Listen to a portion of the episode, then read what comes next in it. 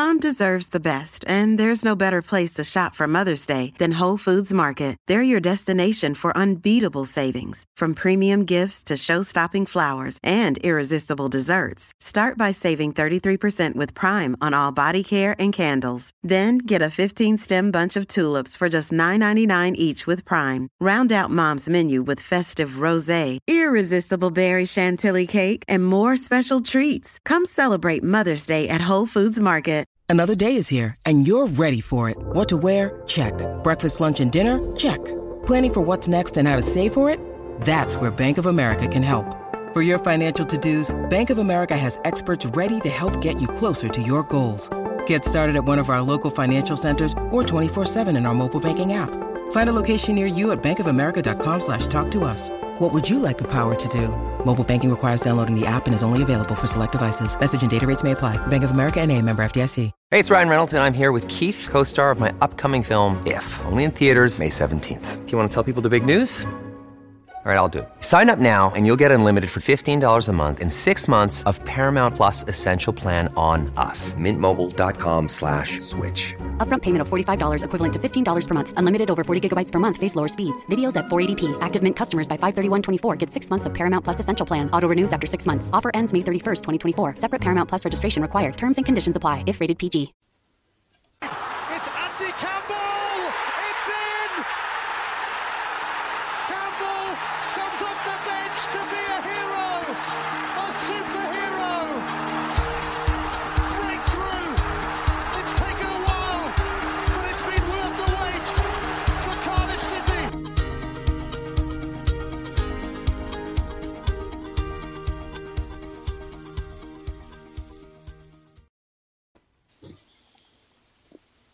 Hey guys, I'm Si and welcome to Ace Podcast Nation, the home of the Andy Campbell Football Show. This is episode number 70. Show is available live on YouTube, Facebook, and Twitter, stroke Periscope, as well as uh, you can find the audio versions probably later tonight or tomorrow morning on your favourite podcast and radio platform. Everywhere it can be found. Uh, we Ace Podcast Nation also home to many great shows and series featuring top guests, expert analysts, and more. Give us a follow on social media, and uh, most importantly, subscribe to the YouTube channel. That is the most direct way to support the channel and the show. And you can also follow the show directly at at AC Footy Show, and that's on Instagram, Facebook, and Twitter. So um, just as we wait for the chat to fill up, uh, gonna say a big thank you to Black Diamond Sports, which is Black Diamond Sports is a global sports agency representing sports stars from around the world. For more information, you can visit their social media pages as well as their brand new spanking website, which is beautiful. And uh, you can find the links to that in the description below, as well as the closing credits at the end of the show. And um, also, massive thank you to Darren Roulston and Bespoke Financial for sponsoring the show. We uh, very grateful for their support and their help. And uh, here's a quick word from them also. My mummy and daddy have been talking about life insurance. It sounds like something to protect my brother and me, but I don't really understand. Then my auntie Louise told mummy about Bespoke Financial Teesside. She said they're a local company who helped her with her life insurance. Mummy got in touch, and because they're based locally, a man called Darren was able to come to our house. He was really friendly. Darren stayed for a cup of tea and made it all really easy to understand. He said that life insurance will protect our home and family if anything bad were to happen. Like if mummy or daddy got sick, then we'd get enough money to take care of us, and our house would be paid for so we wouldn't get taken away. After an hour, Darren said goodbye, and mummy and daddy seemed a lot happier. Once it was all sorted, we could all relax and watch a film together as a family. I don't know why they didn't do it sooner.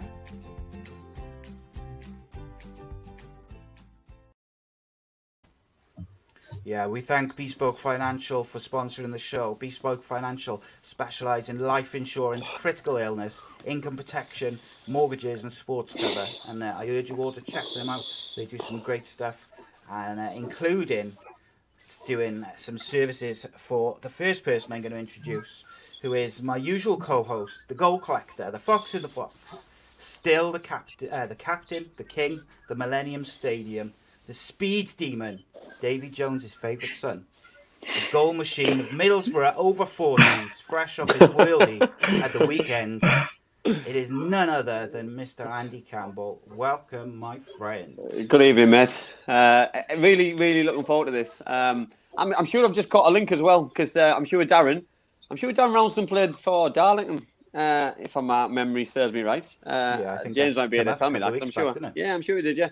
Um, no, really looking forward to it. Um, great to have a current player um, on the show. Uh, that's something that we've that we've worked hard on, so haven't we? You know, that trying Yeah, to get these got a couple current uh, current footballers on, and and this one um, more than most because of um, what's going to happen, as I say, in the near future um, with next season also, uh, etc. So, but we'll obviously get into that. But no, really looking forward to it. Yeah, it's going to be a good one, mate. Uh, so tonight's guest started his professional career at Darlington before playing for Newcastle, Hartlepool, Exeter, Forest, and of course a legendary stint spanning so far over 650 appearances and 62 goals for Doncaster Rovers. It is none other than Mr. James Coppinger. Welcome, James. How are you, mate? Yeah, good sight, you. I'm all right, mate. Uh, really looking forward to it. Yeah, to great, honest. great to have you on. Good to have you on, James. Um, one question I'll start with: um, Have you worked out how many games that you could get this season before you before whatever happens next season? Um, I think, I think I've, Have you got Have you got a target? yeah, I, I'm on 700 and something, so I want to get to over 800 career games. Uh, I want to get over 100 career goals. I think I'm on 93 career goals. Um, Ah, So it'd be nice by, You'd have that by Christmas. it'd be nice to finish. It'd be nice to finish over 800 and over uh, 100 goals. I should have had more goals, but um, yeah, it'd be nice to get over 100. Talking about goal side, James, um, I, I urge everybody, everyone who watches now, you know what I mean. If you've got another device, because I don't want you switching off, um, go on and see James's goal against Man United under 23s. It was an absolute corker. Uh, it, it was just, it was just picturesque. You know, obviously the, there must have been there must have been a half decent side, I'm guessing as well, cops. Yeah, they, I think they played Huddersfield the week before, um, and they drew three all. I know, obviously, Quinton Fortune played at Doncaster, so I spoke to him before the game, and they have they have high hopes for a lot of their players. I think they signed one of their lads for for eight million um, from a French side, and like you say, if you're playing for Man United 23s, you're going to be a a good player. Um, but we played really well, sort of two different teams, two separate halves, uh, three 0 and two 0 um, and yeah, we sort of. Um, it was the first sort of dry run COVID at, at the Keepmoat, which was interesting as well. Yeah, good, good. Um, So, so, um, you're uh, obviously being a being a Man United fan, you're not going to be happy with James, are you? I don't know where you get this rubbish from. You're listening to the people, the same people. Who Surely say not. You hate, you hate Leeds, and I you know, and I hate Liverpool. I admit it. I, I'm I'm openly admitted though. I do hate Leeds. Ah, mate, I don't on, hate admit it. Liverpool. Don't know what you're on about.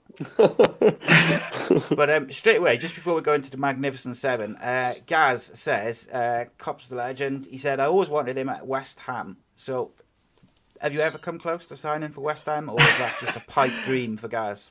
My father-in-law is a West Ham fan actually, um, and I scored at West Ham when we played them down there. Um, we drew one all, but I've never, never, ever, ever been close to signing for any London club, unfortunately. Uh, unlucky Gaz. Sh- Yeah, straight down, straight back at you guys. Uh, basically, he didn't back. want to. Basically, he didn't want to, guys. He would have, but Stay yeah, up north. Prefer to stay up north. Uh, weather's better. Yeah. He he hates West Ham like Andy hates Leeds. so, um, okay, so we'll start off with the Magnificent Seven. Magnificent Seven is seven quick fire questions just to get to know you, James, get to know your tastes. Okay.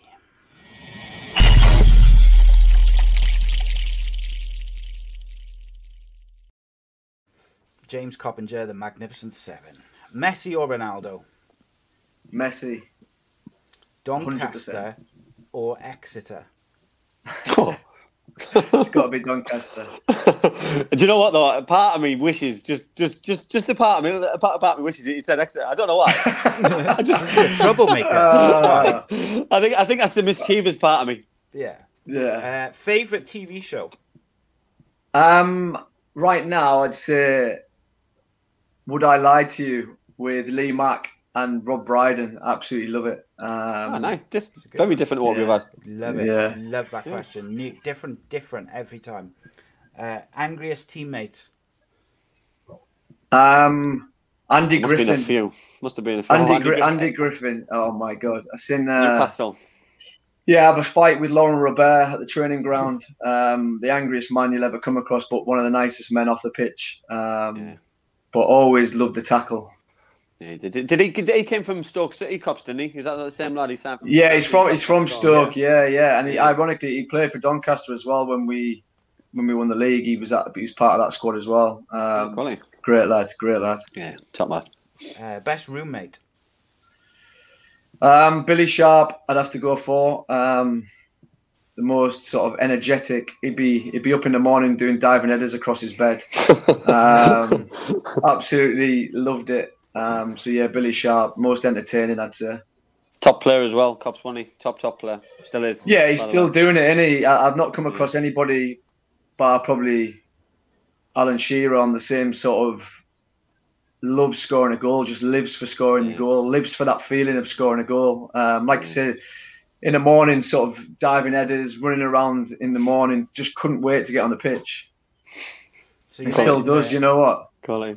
Yeah, he's still going to say he's still doing it. Um, you mentioned uh, Alan Shearer there, so the next question is uh, Alan Shearer or Wayne Rooney?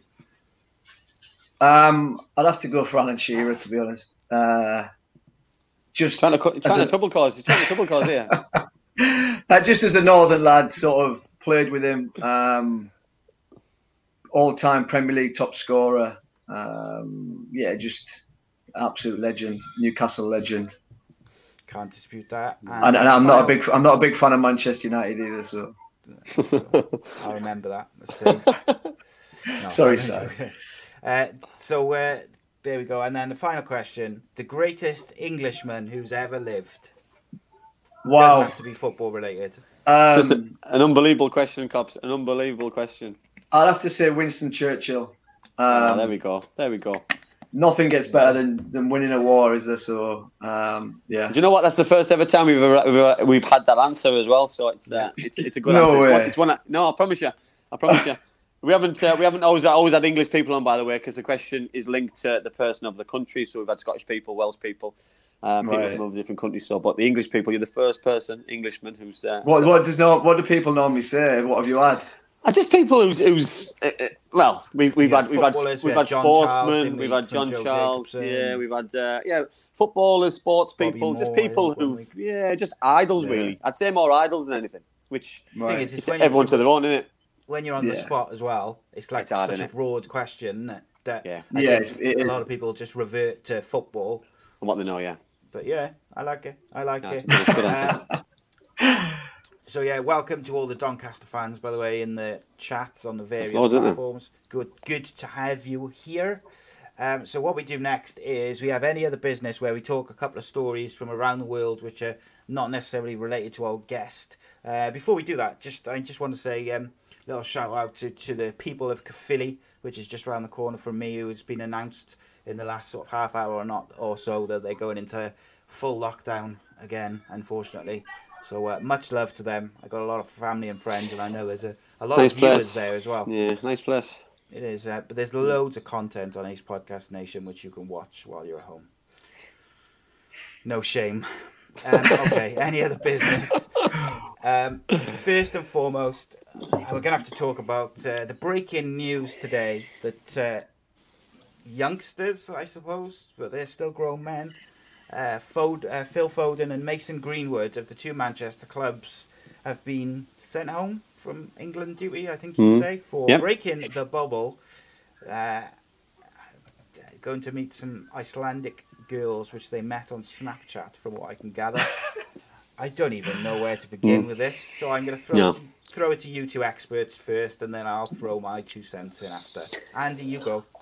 Um, listen, I'm, I'm going to start with um, being a footballer. First and foremost, is the best job and the most privileged job in the world. So, for to jeopardise that and to jeopardise your reputation is one thing. To do it, to do it as a as an Englishman away with your country for me is going to another level. Is absolutely ridiculous behaviour and uh, it's inexcusable for me. You've got um, a lad at Man United, Greenwood, who's been brought up. Um, a Sir Alex Ferguson and with all the role models and with all the players, um, Ryan Giggs, etc., David Beckham. He's seen all those coming through. They've never ever done a um, done something of this magnitude or any kind of uh, any kind of this in this serious manner.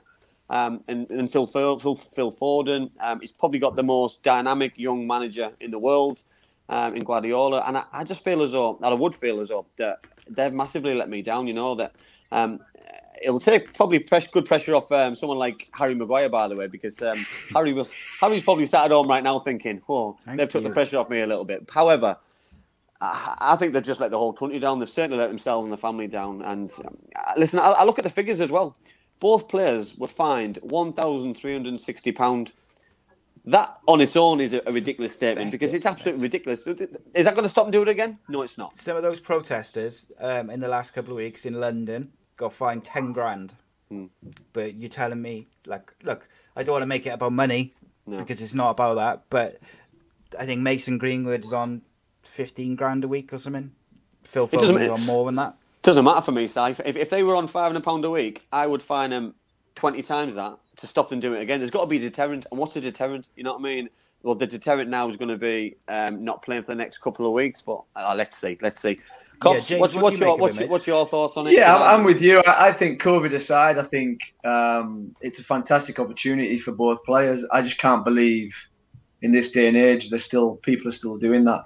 Um, you know, they've they've got a huge responsibility, and to sort of go and do what they've done, I think what the clubs have come out and said and how they'll be punished will um, probably put them off from doing it again. You know, probably the way the public will make them feel. Um, and it, and it, they are young and they have got everything thrown at them and they will learn from it. Um, but it is a silly mistake to make. I think in this day and age, I think there's so many people that could have advised them or should be advising them, hmm. um, almost preventing them from doing this. Uh, I, on, I, can't, I genuinely can't believe it's happened, to be honest. On that, on that one, cops, because I, I, hope you don't mind me putting you in, in, in a similar category to myself, uh, as in an age category.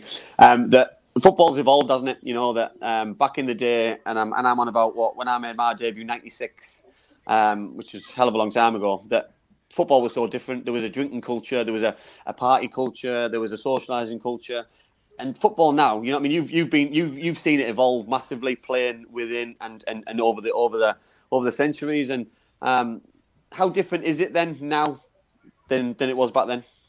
I think it's massive. I had this conversation with my dad today, actually, um, just about that, about how it's changed. How so we used to go out on a Tuesday night. Um, very rarely will any of the lads. Um, there might be one or two, but it used to be sort of 50, 60 percent of the lads would go out. Um, and like I said previous, that I've been on away trips where people have been told not to go out and they've gone out and they've they've lost their jobs, they've been sacked, and hmm. it used to happen all the time. And that's what I'm saying in this day and age. It really, really surprises me that they've almost got to that this has happened, especially away with with a country representing your hmm. country. It just doesn't, for me, it doesn't make sense. Um, I don't know whether there's more more to it or I think there's always more to it. But um, you, you mentioned there though, cops about about about when you knew a couple of lads who got the sack. Do you think now though clubs scared to do that because Greenwood would go and walk into any team in the Premier League, would demand yeah. X amount of money, that just, and Foden would go in any probably any side in the world at the minute, the way that he's playing technically. That the big boys of Europe would snap both of them yeah. up and sack. Clubs can't sack yeah, I th- yeah, I think it's a total different the level that that, that we were playing at at the time. Um, it's a total different ball game. I think you're right. I think there's too much. It shouldn't matter though, should it? It shouldn't. It shouldn't. It shouldn't, but it does, and it always does. Um, I agree. Especially at that level. Um, but yeah, I think I think it's disappointing from from both clubs' perspectives. The, um, the sort of the responsibility they have as young players, but again, they'll bounce back from it. They'll learn from it, hopefully, um, and within sort of three four weeks, there'll be there'll be sort of some other news headline. So, you mentioned there though, cops. You mentioned um, sorry, you mentioned uh, about uh, people like other other people, role models and things who probably could have stopped them. Yes, the players shouldn't have done it, but will will players beat themselves up a little bit that, that they weren't aware, or if they were aware, they didn't stop it?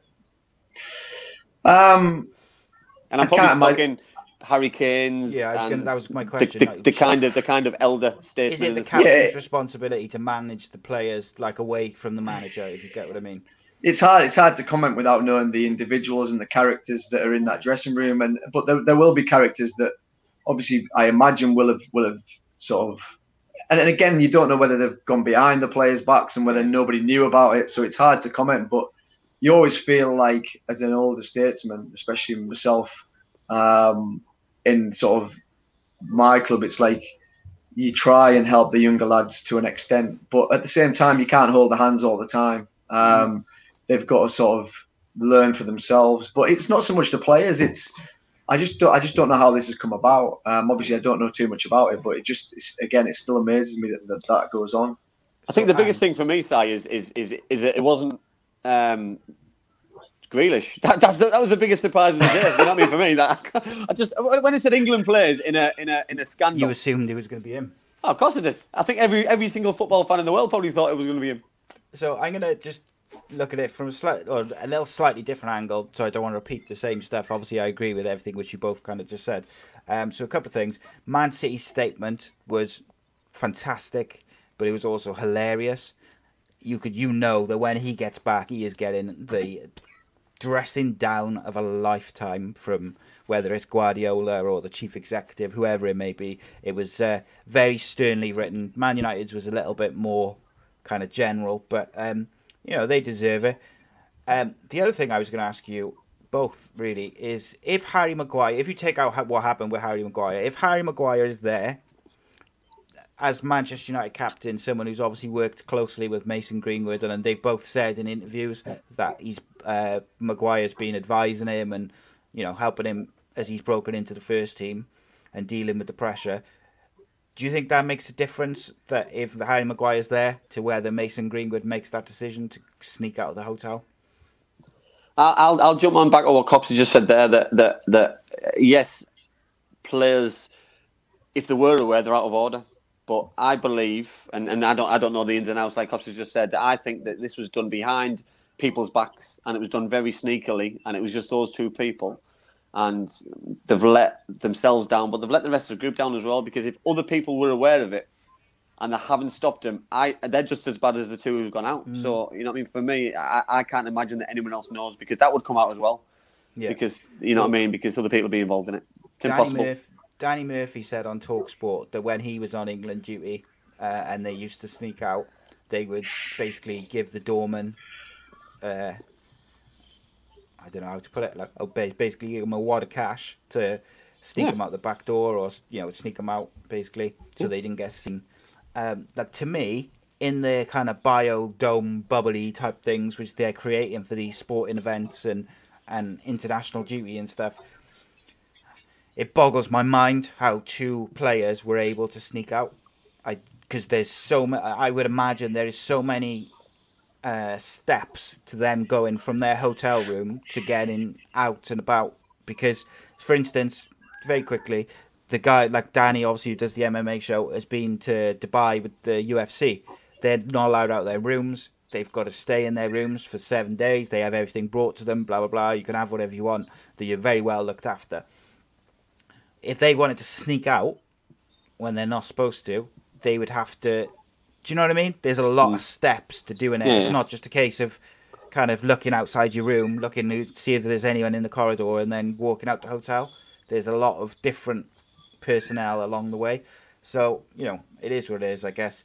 Um, so moving on from that, but kind of still on the same subject, um, and this one has irritated me. I got to be honest. Uh, the Czech Republic are being forced to play Scotland, um, despite I think only I think two players and a member of staff have been tested positive. I think it was, but that has meant that a large number of the initial, you know, the the original coaching staff and players have all had to go into quarantine. But the FIFA or UEFA have told them they have to play, so they've had to bring in a whole set of different backroom staff and a whole different squad. Now, is the Nations League that important that we need to do that? Because I would imagine all these new people they brought in, they haven't been in a bubble, which is kind of the whole point. I thought. Um, Andy, what do you make of that, mate? Because I find that a bit confusing and a bit Well, irritating.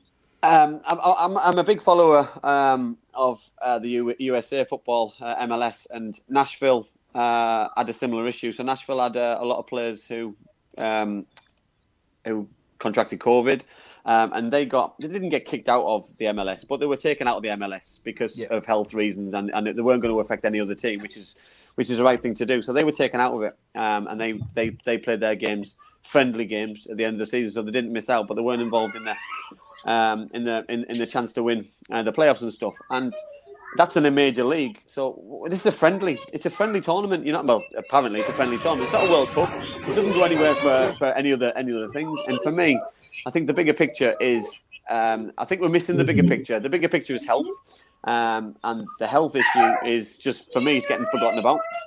Um, and at the same time, I, I just uh, I'm, I'm I'm baffled by it all because what's important it's it's it's a game. Even if it's a World Cup qualifier, just play it on another day. Just just play it in another six months. It doesn't matter. You know what I mean? That- that we're not we're not chasing football. We're just starting the season. Uh, Cops will know what. Well, I don't I don't even know the story, but there was a local league here, uh, and um, I don't know if you heard the story. I won't name the team because I, I, I, I don't want obviously get any of the players in, in trouble. But there was a it was a semi-professional league in here, and one of the teams, uh, two of the players contracted COVID, um, so they weren't playing on Saturday. Um, and the league said that was fine, but I thought it was 14 days that you had to um, that you had to uh, obviously self isolate. They've been told they have to play on Tuesday. They haven't got a big squad, so the players have to play have to play again. So I, I just don't I just don't understand it for me. You know what I mean? You're making you're forcing people play to play and force them into an into a position that they don't want to be in. So for me, they're making a mockery of the whole thing. Yeah, I think so. I think it's just kind of. I don't think the Nations League is so important that we need to kind of. No league's important that that No, important. no. No league's important. at the end of the day, it's, it's when it comes down to it, it's not the most important thing in the world. Um, very quickly before I get James's take on that, I just wanted to also say the other aspect to the Greenwood and Foden thing is because they broke the bubble, they lose the exemption which elite athletes get, where they don't have to isolate when they come back into the uh, country. So they've got to isolate for 14 days now. Now I don't know offhand what the date is of the first club game, but I'd imagine it's quite close to that. Twelve. So they to twelve. so they're going to miss. Well, there you go. They missed the first game then because they've got to isolate, which Mm. you know, brings another aspect to it, doesn't it? Because I can't imagine Guardiola and Solskjaer will be very happy with that. Um, okay, uh, James, what do you make of the Czech Republic situation and uh, Scotland, etc.?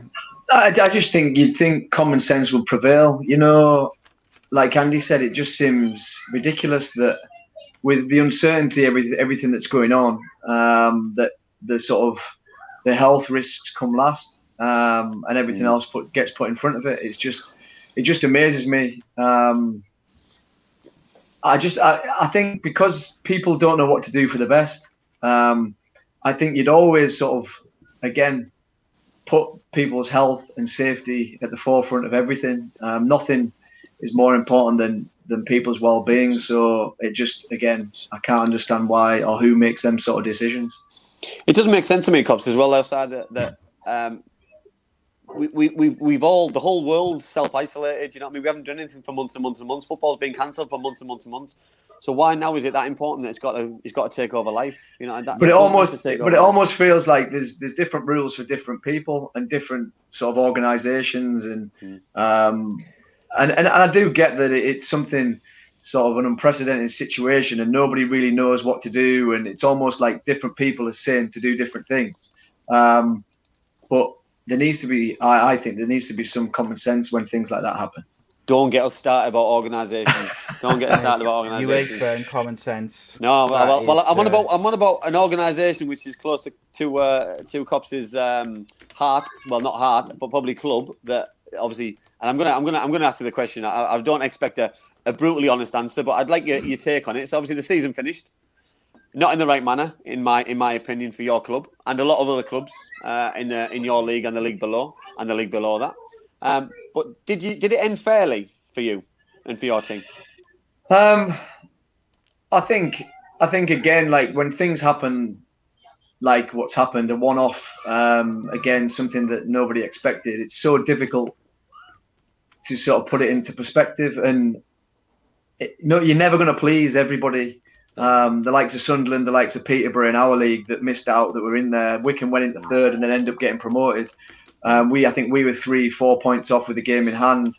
Um, I think it's a matter of just sort of sucking and see. You, you, you, are where you are, and we've just got to go again this season. But um, it was frustrating, and I think the uncertainty was the hardest part. You know, sitting at home, not knowing what was happening, sort of four or five weeks down the line, still not knowing what was happening, and trying to, on being able to tick over, getting sent programs. You couldn't go out the house. Um, you had to do it by yourself. It was, it was really, really uncertain times. But it's good just to be back in the building, to be honest.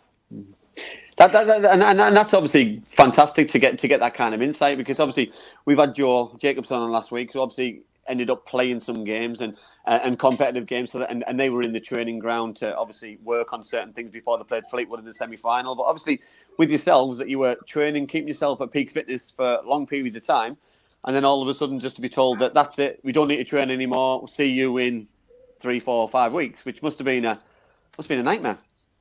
Yeah, and I think especially with being 39, coming to the end of your contract, um, although I've been there 16 years, the uncertainty of the club losing money, the club being in a situation where they've had to get rid of one and two staff. Uh, we've lost a fitness coach, we've lost a physio, we've lost two members of staff. There's been redundancies made at the ground. It's been it's been horrendous for everybody. Um, so for me personally, sat at home, I'm sort of dealing with um, working with the club in, in dealing with sort of 15% paid pay deductions from all the lads. So I have to make calls with all the lads. Um, it, it, was really, really difficult. But at the same time, the club handled it really well. The lads handled it really well. And everyone associated with Doncaster Rovers, is, it's almost like we're starting to sort of um, come back a little bit back to normality. Um, and the season starts obviously on Saturday, which I think everybody sort of can't wait for. Yeah, um, and I know you wanted to just quickly touch on the um, the international games in pre-season. So go on, you give your uh, your view on that very quickly, mate, and then we'll move into into James. Yeah, I do, yeah, I'm not. I'm not a big fan of uh, of the timing of these games. You know, I, I know they're, they're put in a diary and they've and they've got to they've got to happen because they put these com- competitive games in place. But for me, they're, they're still friendly games. Do they need to happen the week before the start of the season? No, and I think players are voting with the well with the feet and not playing, and then still turning out for the clubs, which makes a mockery of it for me. You know that there's nothing better um, to play for your country. However, I fully understand that the players who see which is more important, a friendly Nations League or, or Premier your, League, or your Premier League. You know, you've got a season starting in what less than a week, week. and you know, I mean, you can't afford to. Uh, you know, I mean, I, I, look at the, I look at the, I look at, I, watched uh, Ryan Giggs' interview the other day, and um, he said that he was going to make all these changes and rest rest players, but he sees it as a big thing because obviously the. Um, the FIFA rankings are based on, on, on, on a big things, and Wales need to get in a better FIFA ranking to get better to get an easier qualifying stage. So he's got to play his best team. But if you're Cardiff City manager and you've just signed Kiefer Moore, you don't want him playing that, that, that many kind of games before he's starting the season on Saturday. You know, you know he's a big player, signed for a lot of money. Same with Matthew James. Same with Gareth Bale. You know what I mean? He's not, he's not played hardly any football. If he gets injured, any kind of move, he's going to be scuppered. So I just find it a little bit um, pointless, really, that mm. um, that, that, putting this time in the, this this time of the season because I want to watch Wales, for example, and I want to see Gareth play, but Gareth Bale play a full game. I don't want to see him play 45 minutes and then come off because he's not fit enough. I want to see him play 90 minutes because he's the best player on the pitch because yeah. he is. So, what did you uh, what did you think of Neco Williams? A few people have mentioned him. Ah, I, I, thought he, I thought he should have scored in the first game. I'll be honest. Yeah. You know, I, mean, I watched both games. I thought he, I thought he had a, I thought he had a very good game in the first game. He was, he was unlucky not to score, but I think he should have scored. Um, I thought the second game, um, I thought was a bit of a, uh, a bit of a quieter affair. I, you could tell they'd played the game a few days before, uh, mm. but I was so pleased when he scored and you can tell by people's celebrations how much it means to people, and you know what I mean. That's just the first of many because he's a very talented footballer. Going to be a superstar. Um, but on that though, he needs to play. You know what I mean. Yes. So there's no point Get in him to Cardiff. He needs to play regular football, and, and you know what I mean. And, and and Cops will back me up. You know what I mean. You get to lads at a certain age, and he's at an age now. He's got the experience of playing a few games for Liverpool. He won the champion. He's won, sorry, he's won the Premier League. He's playing for his country, but he needs to play regular now. He needs to go and play 30, 40 games somewhere. If that's for Liverpool, great, but doubtful. He needs to go and play at the highest level he can. Well, Cardiff signed a, a fullback on loan from Liverpool today, um, and I kind of couldn't help but wonder. I don't know. Maybe I'm just being wishful thinking, but I would like to see Neco Williams down on loan with Cardiff. But uh, do you know much about Neco Williams, James? No, I just seen him play last season uh, briefly, and he looked really, really good. Obviously, a special talent, and you're right. I think he does need to play. I think he he sort of. It wouldn't surprise me if he got a move to a, a lower sort of champion uh, Premiership team, to be honest. Um, yeah. And played regular there, and yeah, I, I, think he looks he looks really exciting. And, and, like you say, Ryan Giggs spoke highly of him yesterday, which um, he doesn't he doesn't do um, if he doesn't think that the players got an opportunity or a chance. I think that's key, though, Si. I think he does need to go and play at the level which the club want him to to, to platform. You know, and for me, it's the Premier League because he's he's going to be going in the Premier League in the next one, two, three seasons. So he needs to get used to that Premier League environment, the way the games are. You know what I mean? The, the midweek cup games, for example. Though, mate, you know I what I mean? Does, does do players a lot of good. Like you look at Lingard and at the right club, though. Yeah, at the right yeah. club. And Cardiff is that right club, mate. Let's be. love it, love it. not, it's a good thing about this show, though. We're not biased, and at least. yeah. just, just, because it's the just because that's the right answer doesn't make it a bias answer. No, I was, was going to say Middlesbrough, but and then I thought twice about him. It's not be silly. um, all right, I'm done with the rest of football.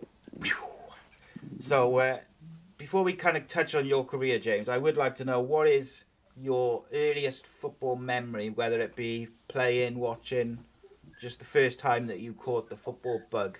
Yeah, I think um, Ayresome Park in 1988. I've got um, a program against Leicester and a picture with my dad um, at Ayresome Park. Obviously can't remember that, but um, that was sort of my my earliest memory. And then the 1990 World Cup, Italia 90, was absolutely it got me hook, line, and sinker. Um, I remember watching it with my dad, and obviously when Gazza got booked, like crying. Um, I wanted I wanted Germany to win because Gazza couldn't play in the final.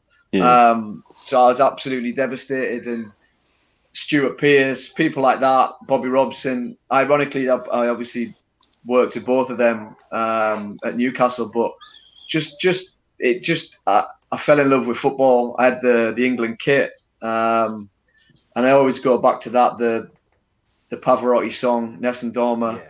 Um, gets me. I've got goosebumps talking about it. It gets me um, so yeah, that that. So what would I be? Nine years old. So nine years old, I fell in love with football, and thirty years, thirty years on, I'm still still playing professional well, football. Well, as we uh, which... as we discovered just before we went live, James, me and you are the same age exactly. so if you look at these two pictures, uh, you know, me and me. Me and James are the youth of the side. and, uh, Ridiculous. And, you look like his dad. You look like his dad. Andy's the grandfather. One, one of one of you. I'm not going to. I'm not going to name names, but one of you. One of you has had a really, really bad paper round. I did have a tough paper round, to be fair. Yeah, only only because yours was uphill, though, cops. It was hilly and Guisborough, yeah. yeah, that was his mate. That's what happens. who was uh, who was your idol growing up, James? Um, I had a few to be like to be honest. I think growing up, um, Gazza in Italian '90, the way he played, the way he sort of just excited people. Um, I always had an eye for players like that. Um, but again, Stan Collymore, I used to watch Forest as a kid. Um, Brian Clough and Desi Clough was a friend of my granddad's from from Middlesbrough. Um, so I always used to watch Nottingham Forest growing up. Um, not, I wouldn't say supported them, but I loved watching them the way they played. Uh, Stuart Pearce, Ian Woan, Mark Crossley, Bryan Roy. Um, yeah, I had some unbelievable players. but Stan Collymore and then Juninho. So I, I, became a season ticket holder at Middlesbrough in when this when the Riverside opened. I went to that first game and then was a season ticket holder in the South Stand. And Juninho just absolutely changed my my outlook on football. He was a similar sort of player, similar sort of diminutive, small stature, and he just took it to a different level. He was he was unbelievable. He was worth the entrance fee alone just to watch him and obviously Andy played with him, and and he, he was mesmerising at times. I just every time I went and watched him, I just looked forward to going to see him. Did you take inspiration in cops that um, that someone could be that good and not be um, not be phased by anything that football threw at him with the size that he was? Hundred percent. I think I always looked at size because I would always I got rejected from a few football clubs for being too small. Um, so I would always look and think. Every time I went to watch Middlesbrough play, I always looked and thought I could do that. I never looked and was in awe of them. I always thought I, I, I think I can do that, and he was one of the reasons why he sort of inspired me. Sat there thinking, you know what? He inspired me to want to do it. Um, I used to go down the park in Guisborough everywhere I went. I took a ball, um, and I was always wanted to be Juninho. Like I always wanted, you know, I had sort of an imaginative. Um, I don't know. He, he just he was the first time ever I'd ever seen somebody like that who had that sort of ability to go past people. Um, I, don't think, I, think I, don't, I, I, don't think as a Middlesbrough fan though that we were ever we were ever given the opportunity to idolise someone of that kind of stature. Um, you know what I mean? That we've all got our heroes from watching at Ayresome Park and at the Riverside and stuff. But when when that rumor that he was going to come, and I'd seen him um, in the it was at some some tournament at, the, at Wembley, wasn't it? When he scored a free kick against England for Brazil, when Bryan Robson was assistant manager to Terry Venables, and and listen, like you say, I I, I saw what he could do in training, and I, and I was like, he's doing this against six foot four 15, 16 stone players. He doesn't. He's not scared. He's not intimidated. He's he's got he's just got natural ability. He's aggressive. He's fast. He's he's he's he's, he's, he's agile. He had the lot, and, and and I've said this loads of times that the words of world's best players get sprung left, right, and centre. You know that, that he's that he's world class. You know, he was world class, and he could have gone into any any any top side, the Barcelonas, the Real Madrids, the Inter Milans, the AC Milans of old, uh, and and not looked out of place because he was that good. But Middlesbrough got him yeah. somehow. Not really sure how. I know, I know it was unbelievable, and I think what got me with him is he just bounced up. You know, he was small, but whenever he went past somebody and got brought down, he straight back up. Very much like Messi does now. You know, it doesn't make the meal of it.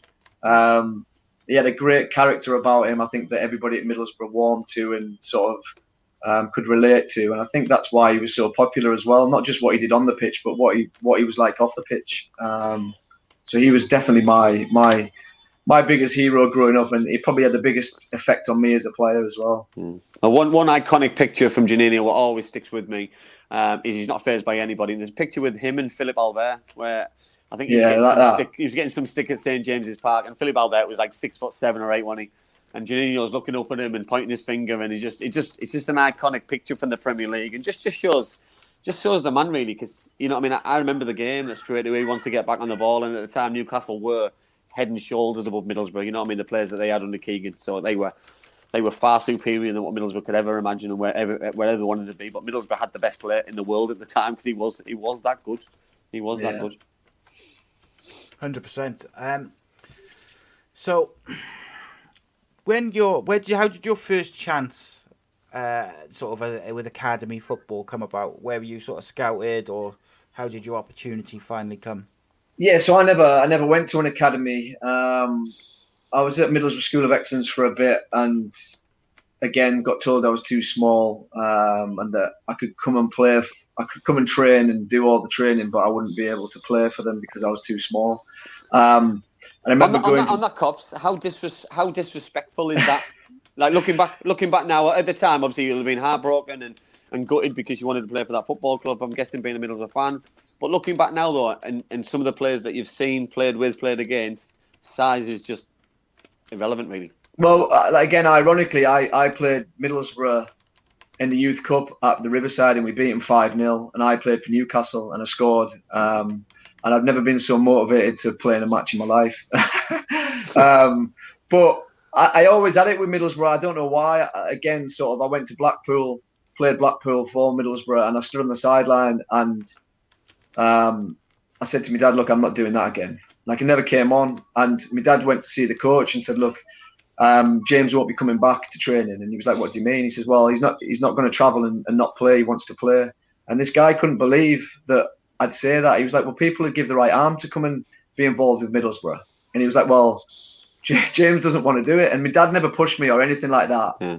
Um, so I, I, played for Marton Juniors all the way up to 15. Uh, we were the best team in the area. We won everything. And we went on trips to Southport. We went all over. We were absolutely top draw. Loved every minute of it. Um, and I think that's one of the reasons why I'm still playing today. Like I, have always been involved in a team a team sort of ethic. Um, I think when you're at an academy, it, it's it's you're in it for yourself. It's every man for themselves. You you you're trying to get that contract every single year um, for yourself. Whereas for me, I've always been a team player. I've always been that person that wants to, in, not inspire, but wants to affect the group, wants to help the group. Um, I've been at Don. I was at Marton for eight years, and I've been at Doncaster for 17 years. Um, I almost like that sort of um, that fit. Um, so the last year, Marton, all my team went to School of Excellences, Man United, Middlesbrough, Nottingham Forest, Newcastle, Sunderland, and I didn't. I went and played with my, my mates in uh, Woodgarth in a League Two team. Um, so at 16, I was playing Sunday League for Woodgarth, and uh, we played Darlington, and I scored a hat trick. Darlington Spray lads, I scored a hat trick, and the Darlington scout was there, and he he offered me a trial. I went on trial, and they offered me a two-year YTS at Darlington um, which I reluctantly snapped up. I mean, I never wanted to be a professional footballer. I never had any aspirations to be a professional footballer, but um, I enjoyed playing football, so I thought, you know what, I'll give it a try. Um, and one, one thing I will say, Cops, about um, and and people who don't know, by the way, uh, Marton Juniors are, um, oh, in I, would say probably in certainly in the north, if not country wise, they're one of the fam- most famous uh, junior football teams around because they've had um, they've had so many players who've, who've, who've, come through to be a professional footballer. It's, it's absolutely scary. You know what I mean? James played a couple of years younger than, than I did. I played for them for, um, oh, for probably about 10 years. Ben Gibson played for them. Um, oh, there's, it's, it's endless. to do a to do an advert on social media and it, and it, um, and it shows all the players and who they played for, Stewie Downing. Um, and it's just, it's, it's, the amount of players they should be so so so proud of themselves for for the kind of talent that they brought through because it it just started off with with one team. You know what I mean? There was um, it's um, Gary Sykes, obviously him and his dad Keith started it out, and uh, and it's just amazing for where it is now. You know, I, I I coach there as well to try and give something back, and it's just it's just a, a lovely lovely place to for your children to go and play. And it's uh, it's a, it's I, I, had to give something back because they, they give so much to me. It's just an amazing place to platform my football. Yeah, I, I loved it. I loved it. Um, you mentioned there, James, about about Darlington. So obviously, um, you ended up going to Darlington. So how important was um, learning your trade, so to speak, um, at a professional football club and uh, and for your part of your football development? Yeah, I think for the first time ever, I was travelling in from Guisborough. Um, um, my best mate, who I'd grown up with, Mark Robinson, who, who you know, he, he started out at Hartlepool, and my cousin who played in the same Marton team, he started out at Middlesbrough. So between the three of us, we were all starting out our journeys in professional football, and we would all travel in on the bus. So we'd all get the bus from Guisborough to Middlesbrough. Um, Greg would go to, to Middlesbrough, Mark would go to Hartlepool, and I'd get the train to Darlington. So we'd run from the bus station to the train station. We'd get the train to Darlo. I'd run from Darlington train station to Feethams, and then I'd start sort of doing all the jobs that I do and um, it was a really good grounding. I had an unbelievable youth team manager in Stuart Gibson. Um, really before his time, used to sort of give me videos on different things. Used to tell me to to keep a book, and this was in 1998. Keep a book of all my opponents, um, and you know what? In that six months, because obviously I went to Newcastle, um, I learned so much with him, and just just sort of it's more life skills as well. You know, mm. I've been I've been in a bubble. I've been brought up in Guisborough. I'd never really yeah. ventured outside of it. Um, yeah. So for me, it was like it was really exciting and it was tough, but something that I really enjoyed. Um, you mentioned there. You mentioned uh, life skills. Um, you mentioned um, jobs and stuff. So. Um, I'm a I'm a massive advocate for it, uh, and, and an advocate for uh, scholars who, who get paid obviously a little bit more than, than we did when, when we were YTSs. You know what I mean? I, I uh, I'm not I'm open and honest and uh, and tell everybody that, that I got paid thirty seven pound fifty for my first year, forty two pound fifty for my second year, and I was delighted with that. That five pound pay rise, by the way, made a made a huge difference.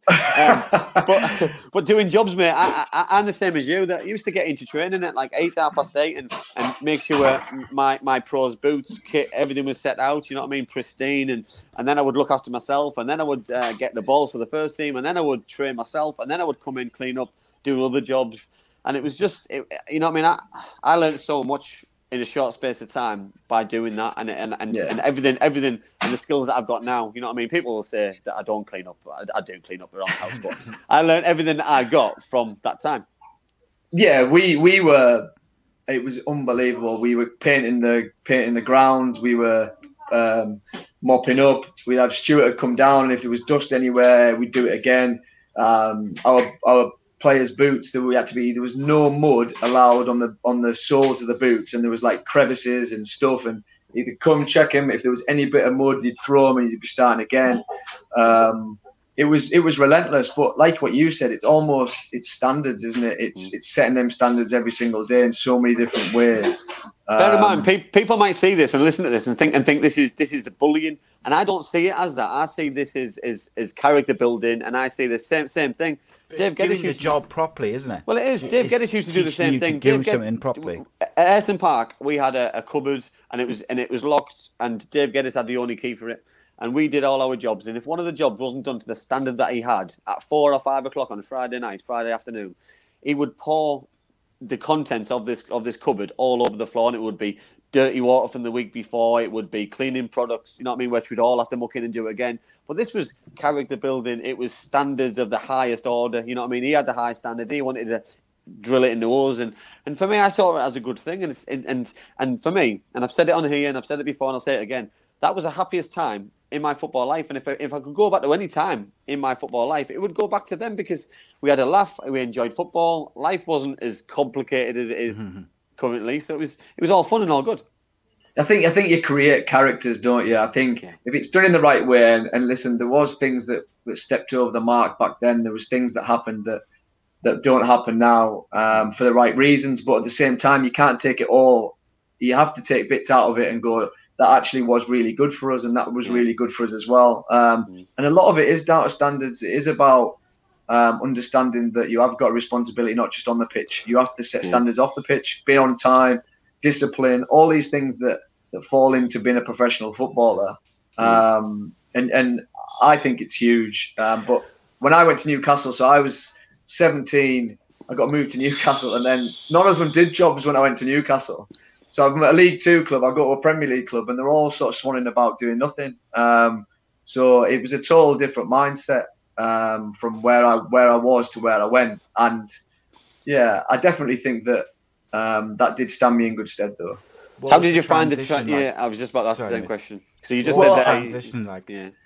Yeah, I what happened was I I went on an England trial while I was playing for Dar- Darlington. I was doing really well. England wanted me to go there. Um, I went to Lilleshall and I roomed with Paul Konchesky, who has had a fantastic career. Obviously, went to Liverpool, Charlton, um, proper uh, Cockney lad, um, and me from Guisborough, not wanting to say hello to anybody, really sort of timid. Um, I went there, and the first first first day, I almost got sort of cast aside. It was like the lads that are going to be in the team will play against the academies. The other lads will play against themselves.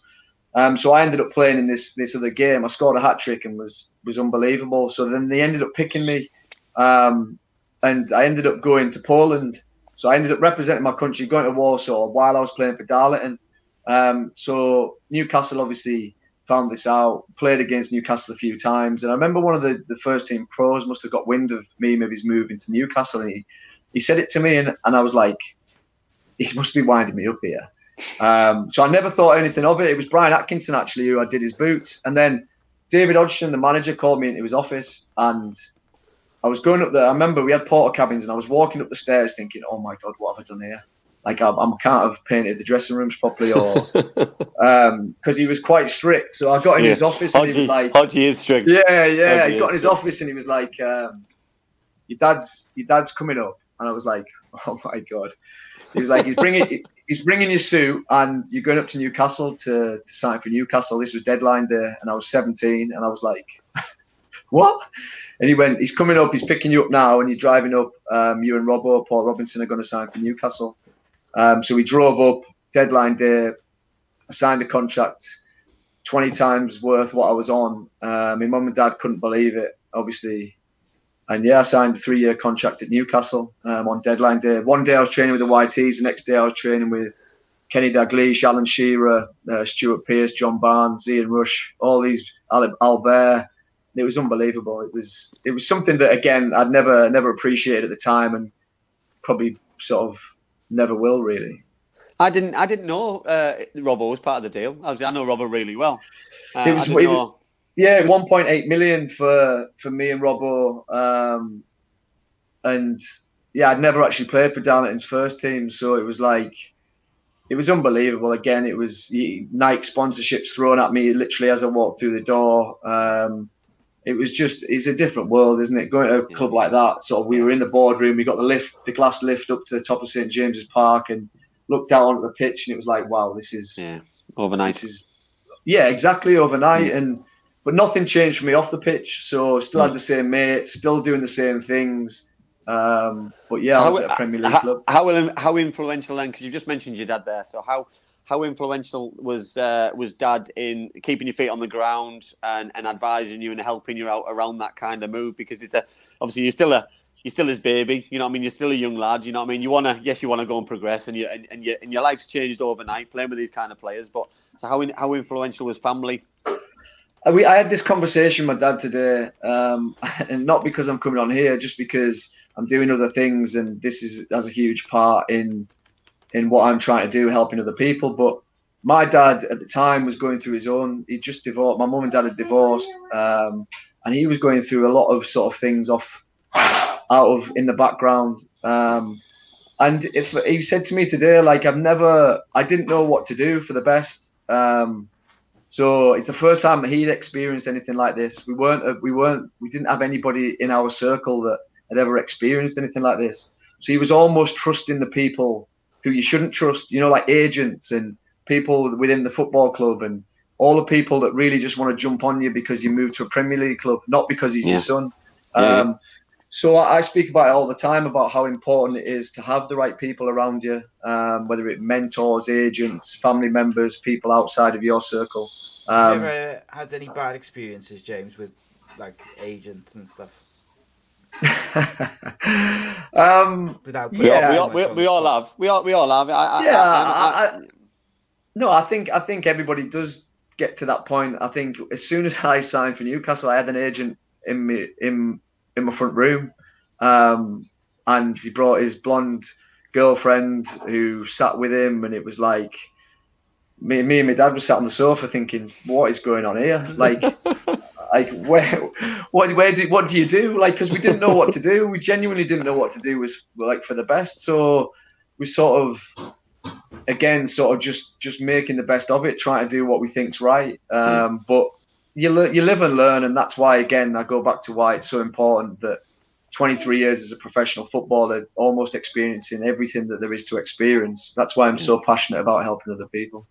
But I think that's key, though, isn't it? You know what I mean? Because you get in the wrong crowd, you listen to the wrong advice, you you go down the wrong avenue. Then all of a sudden, before you know it, your career's finished, and you've got regrets left, right, and centre because you've you've not listened to the people who count. You know what I mean? You, you, your close friends want the best for you, but they, they, they won't jeopardise that. You know what I mean? Your family certainly certainly won't do that, and it's it's just it's a testament to you and especially your family, mate, that, that how you've become the person you are. You know what I mean? From the um, obviously from the young lad that, that, that, that, I always knew and grew up with to still playing you playing now is just is just absolutely fantastic, uh, which is great. Uh, but on top of that, though. Um, obviously, you signed for Newcastle. Obviously, the big transfer fee between the two of you. Did you ever find out what the transfer fee was, though, for James Coppinger?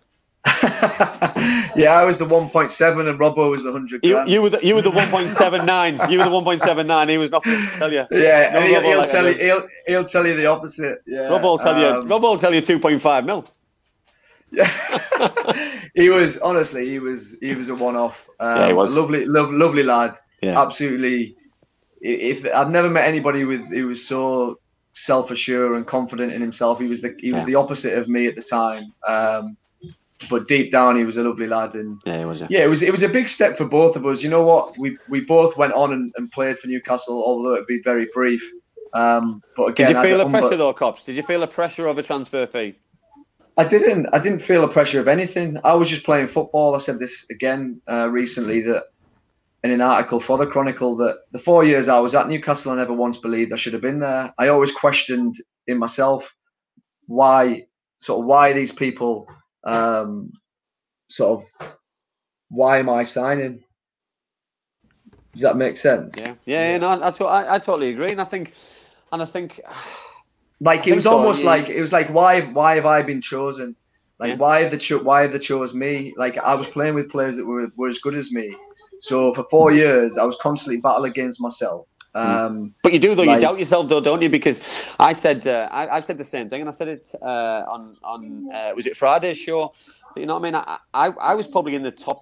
Uh, the bottom two of ability wise in my youth team, you know what I mean? I had some like Anton Ormerod, Andy Swalwell, um, Paul Connor, you know what I mean? These kind of players, who, they were far greater than me, as in ability wise, but I had things, my attributes, my pace, my attitude, my desire, things that nobody else had. And I wanted to be a professional footballer more than the other nine. You know I mean? That's how much I wanted to do. I wanted to play for my club. I wanted to play in the Premier League. I wanted to play at Ayresome Park. Didn't get the opportunity because of transition of a of a ground, but that was just circumstances. But when they when they moved to Riverside, I wanted to do that, and I made sure that I'd I'd walk over my own family members to do it in, in a certain way. You know, mm, Yeah. I was just I was so determined to do it, and it's the same thing. What you've just said there, you know, that you, but then you doubt yourself because you doubt yourself because it's just a natural thing to do because you. you you doubt yourself after a bad performance, after a good performance. Was it good enough? Was it? You spend a lot of time doubting yourself as a professional footballer. I think I think you do, and again, I go back to why I'm, I'm, i like I'm, I'm huge on mental performance, and it changed my life and my career, changing my outlook. And back then at Newcastle, I had none of it. So I was literally turning up to training, playing football, which I loved, and going home and playing with my mates, and just eating the wrong things and doing the wrong things. I never had any professionalism. I had never had any sort of. I wasn't a strong enough character. And I look at Gary Caldwell, Stevie Caldwell, Aaron Hughes, all played for their countries, all had Premier League careers. Um, and I, I wanted to be them. So I wanted to work harder in the gym. I wanted to do more. But my I could I, I never allowed myself to do that because I was too scared of all the people that were going, look at that that busy whatever, and look at that lad. And look at like I can't believe he's doing that. Who does he think he is? Like I didn't I, wasn't strong enough within myself to do to make them conscious decisions. So again, when things changed for me at 21, when I started changing my thinking and developing sort of what I call a, a professional mindset, like that allowed me to gain that confidence and that belief and that understanding of what it actually is. Um, but at the time, I had none of it. So on that, on that then, so obviously we'll, go- we'll go, go full circle because it just it just seems like a perfect opportunity to not mention it. Um, you obviously started a company um, which obviously um, focuses on and is called Pro Mindset. So tell people what it is, tell people what's involved in it, and and how it helps other people as well as yourself. Yeah, it, it, it's basically based around developing a, a professional mindset. For me, like I just said there, in my four years at Newcastle, I never had any understanding of uh, what it was. I couldn't, I didn't really think about sort of um, what was going on. It was, it was, it was, it was almost like um, a realization that that I was in control. I talk about um, how you think dictates how you feel. How you feel dictates how you act, and how you act determines your results. Um, and then when I when I realized that and analyzed everything that had happened to me before, um, it was unbelievable. Um, so I just started to change my thinking, started to develop different things, started to work with a mentor, started to work with different people. Um, like subsequently, I've gone on to to play over 650 games, three promotions, cup finals, play at Wembley. But I've also done different things off the pitch as well. Um, so it, it's about trying to help and, and make people aware of what it is. And, and we're doing it every day. You know, you make decisions on how you feel every single day. And it's all about how to, it's all about understanding how to control your thinking to get the best, best possible result, if that makes sense. Yeah, cool. I- I- hundred percent. And I think it's key though because you you mentioned there that it wasn't available for you at Newcastle, and that's one of the biggest clubs at the country at the time. You know, I mean, there wasn't anything like that at Middlesbrough. It was more, you know, I mean, it was more that you, you, you kept things to yourself. You were scared to talk to people about how you were feeling, um, what was going on, if that was good or bad. You know, that- they're similar to you. That um, I remember that my mum and dad uh, got divorced, uh, and I was I was seventeen, and I was I was going into training the next day. Uh, and you know what I mean. So I was going through a lot, and you know what I mean. It was, it was, it was. Do you speak to somebody? Do you not speak to somebody? Do you, um, do you show your, your weakness, so to speak? Because it, that's what it felt like back then. It, it felt like a weakness. You know what I mean? Where now there's a lot of people who you can talk to about various things who've been through that kind of experience and, and can help you and guide you along the way. Yeah, but it's not. It's not just about that as well. I, I, like mental health and different things like that. Um, it's more about understanding how you can develop resilience, um, how you can develop sort of leadership, how you can develop um, professionalism, all these things. Like for me personally, I struggled to perform on a Saturday um, until I understood that you had two. There's two parts of your mind. One was conscious and one's unconscious. Um, and that I started to get into an unconscious state every single I play every time every single time I played a game. Um, but before before that, I was conscious, so I'd go on the pitch and I'd be affected by the fans, I'd be affected by my teammates, I'd be affected by anybody that said anything to me. Um, but what I ended up doing is trusting myself, trusting the things that I've been doing since I was eight years old on the football pitch. I've scored goals. I scored a hat trick in the playoff semi final, I can't even remember scoring it. Um, and that's what I'm saying. It's almost like strategies and tools and different things that you can teach yourself to improve your performance. It's not just about sort of having things going on in the background. Um, it's about what you choose to do to improve your performance. And, and I think if you think about it, it's so difficult as a 16 year old leaving school, been thrust into the real wide world and also been thrust into the football environment. It's a double whammy for me. It's like, go on then, sink or swim, because I don't feel like players and young kids get enough support. It's not. It, they should. They should be given ask that. Like, um, just sorry to interrupt you, James. I was just going to ask. No, it's uh, all I was going to ask you both really about, um, like, don't most clubs have sports psychologists who would do this, like that sort of thing, or is that not like a something which every club would have? Maybe it would only be the top clubs. I, I'm not. Yeah, no, no, you're, uh, you're right. I've been speaking to a lot of clubs throughout the summer, um, Premier League clubs, uh, League One, League Two clubs, and the LFE, the League Football Education, um, about what I'm doing with Pro Mindset. And a lot of them are doing it, a lot of them aren't doing it, a lot of them sort of tick boxes. Um, And for me, I won't name the club, but the, it's at the forefront of everything that they do. One of the most sex, successful clubs in the country.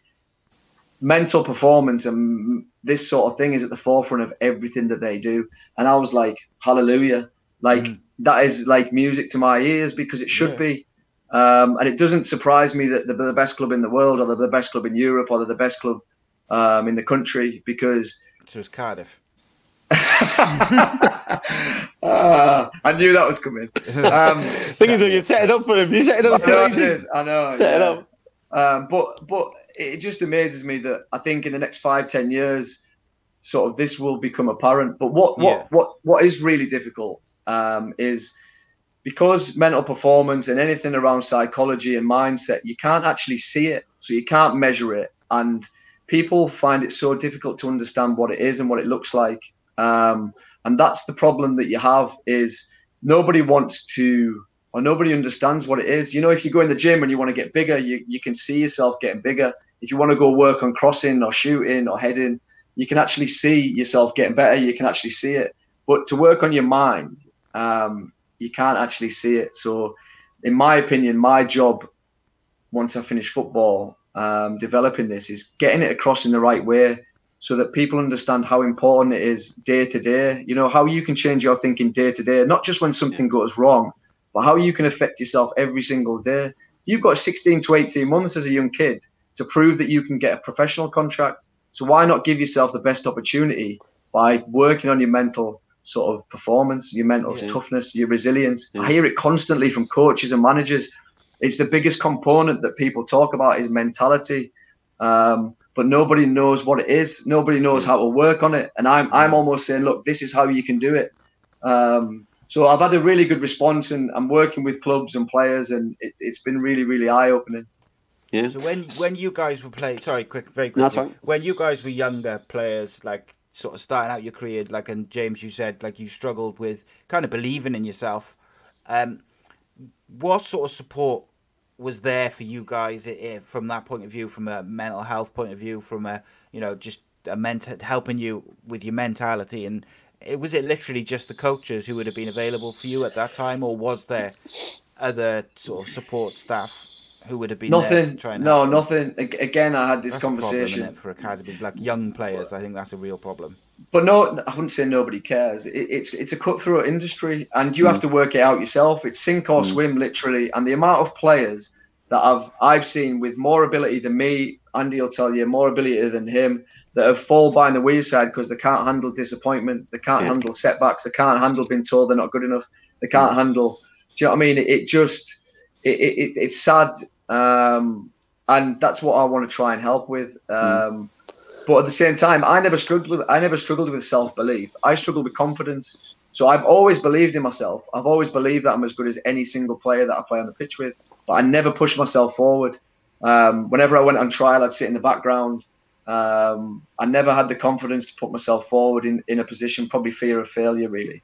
Yeah, interesting that. Uh, we were, I was quite um, lucky to get a small insight in it before I left for Cardiff. But um, when Steve McClaren came into Middlesbrough, we brought in, or he brought in um, Bill Beswick, uh, and obviously Bill was a, uh, a psychologist and, and, and, and has done really well within within the sporting industry. And um, I don't think, well, I'll be honest, I, I didn't take it as seriously as I should have taken it. Uh, you know, as, you, as a young lad, you just think that someone's talking to you about um, red lights and green lights and, and, and things, and you and you and you don't take it as seriously as you do. You know, that, that that was my response. That you know, what I mean, stay in the red, I'll stay in the green, don't go in the red, and you're just thinking it's a bit of a game show or a bit of a statement. And when you left and you and you, and you go down the pub and you and you talk about his lads, you start taking the mick out of him, and and and straight away, all the good work which has just been done has just been undone straight away. And I, you know, I mean, it's only when you get a little bit older and you and you think of times that you that you probably could have used that kind of focus. You know what I mean? That you you didn't take it seriously, so you lost the, the kind of knowledge and understanding of um, of what you needed. But you know, I, I think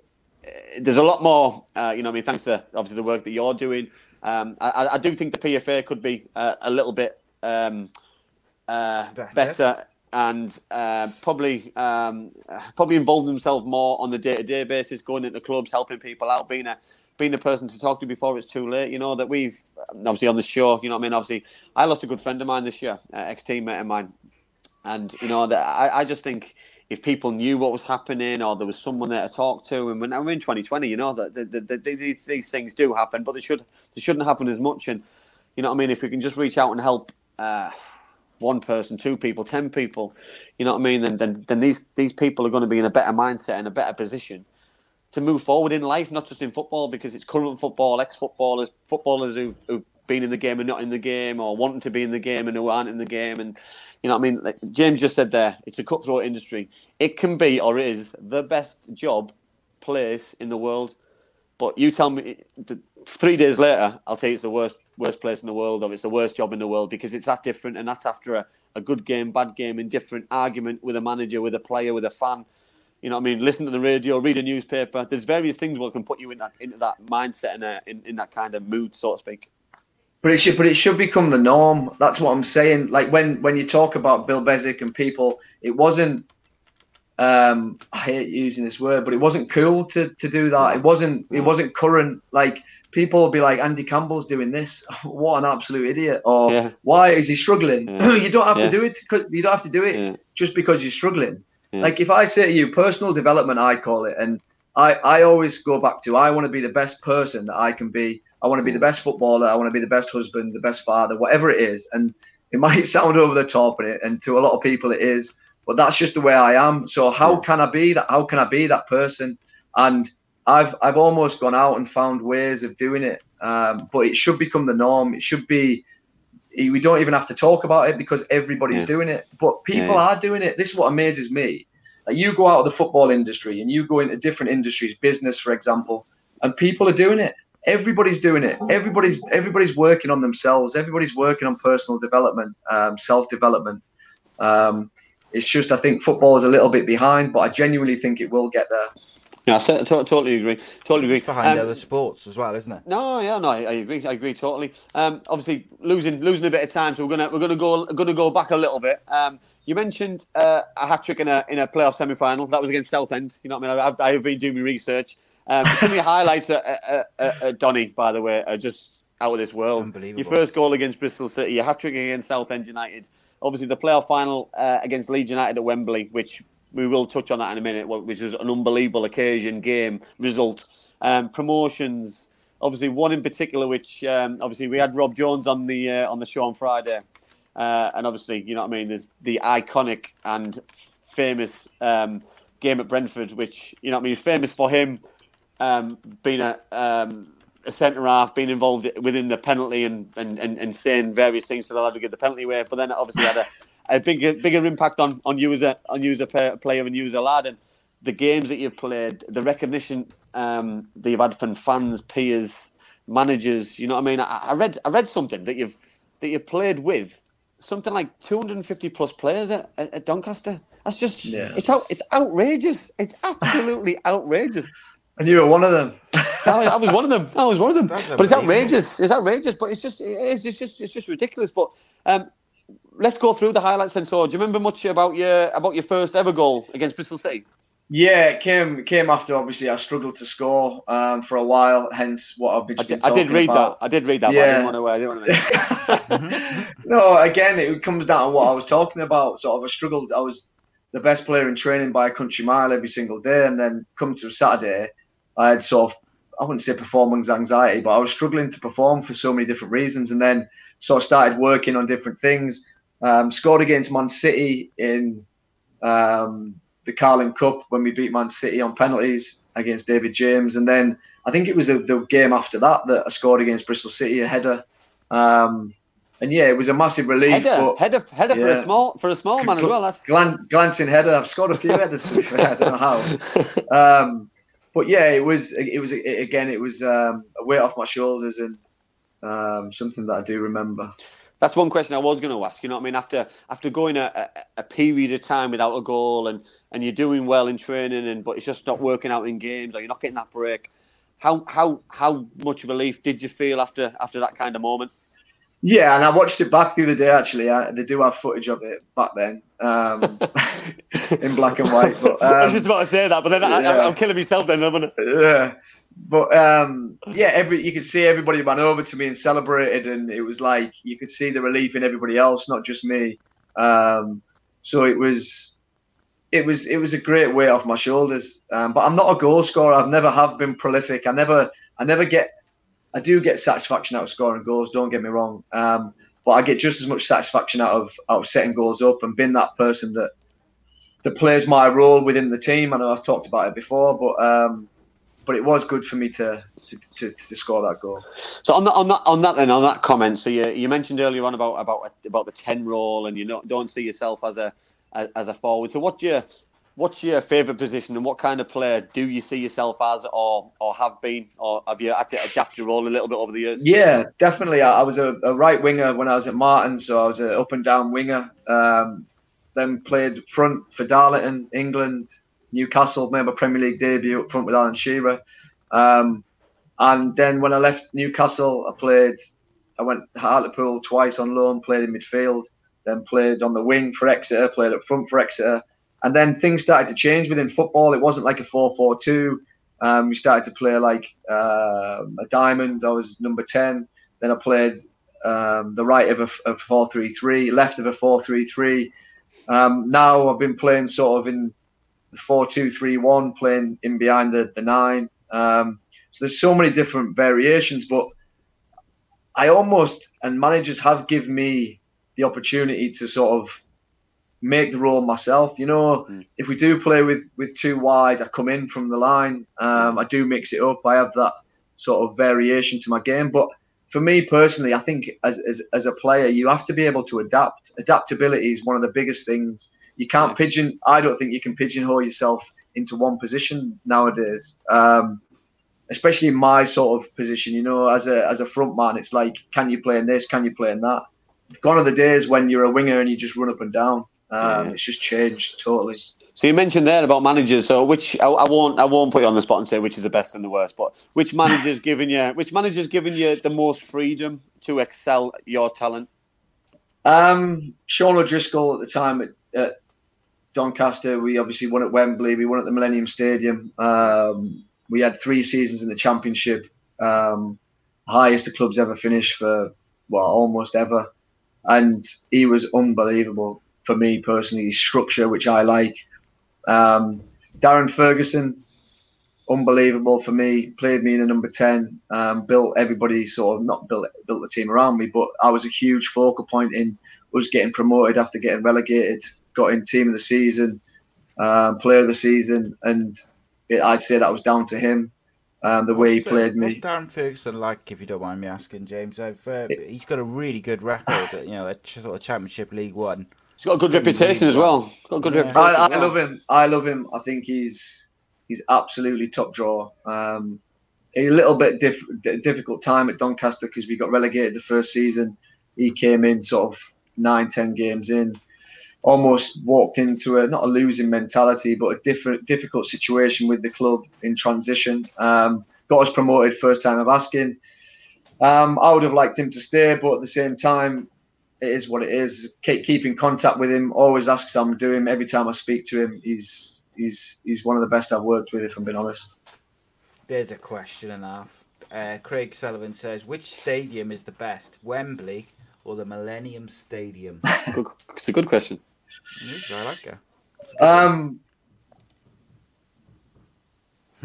for me, for me, it's Wembley just because of how iconic it is. I went to watch Middlesbrough play in the Zenith Data Systems Cup Against- final Yeah, I was cry, cried that day against mate, Chelsea. Yeah, I did. Um, and then I watched them Zenith get did beat, get ain't beat, for a while. you get know beat what, against Do- do- Chelsea. Do you know what? Tony Dorigo, I used to love Tony Dorigo, right? But from that day, that day alone, I can't stand the fella. Stand. Yeah, and then I watched there them get beat, Mills, get beat, he's get, right up. get beat against Leicester at Wembley, get beat against Chelsea at Wembley. Um, I Yeah. watched Newcastle get beat against Man United at Wembley. Um, and then I went Let's, and won let's, Wembley. let's, let's, let's stop there. Do, do you think it's the club's fault or do you think it's you? yeah, definitely me. Um, but for me, Wembley, like Millennium Stadium, was the first time I'd experienced anything like that, and it gave me the taste. You know, the season after we went to Wembley, beat Leeds, and for Doncaster Rovers to beat Leeds uh, United at Wembley, wow, it was it was unreal. It was almost written in the stars. I think. What was the, what was the atmosphere like? Because I, I watched that game, uh, and you know, I mean, I was I was I was obviously intrigued to watch it because I knew quite a lot of players on both sides of the pitch, and uh, and it just looked, you know, I mean, it, it looked like everything was against you. You know, what I mean, that everyone expected Leeds to win. There was a bigger club. There was.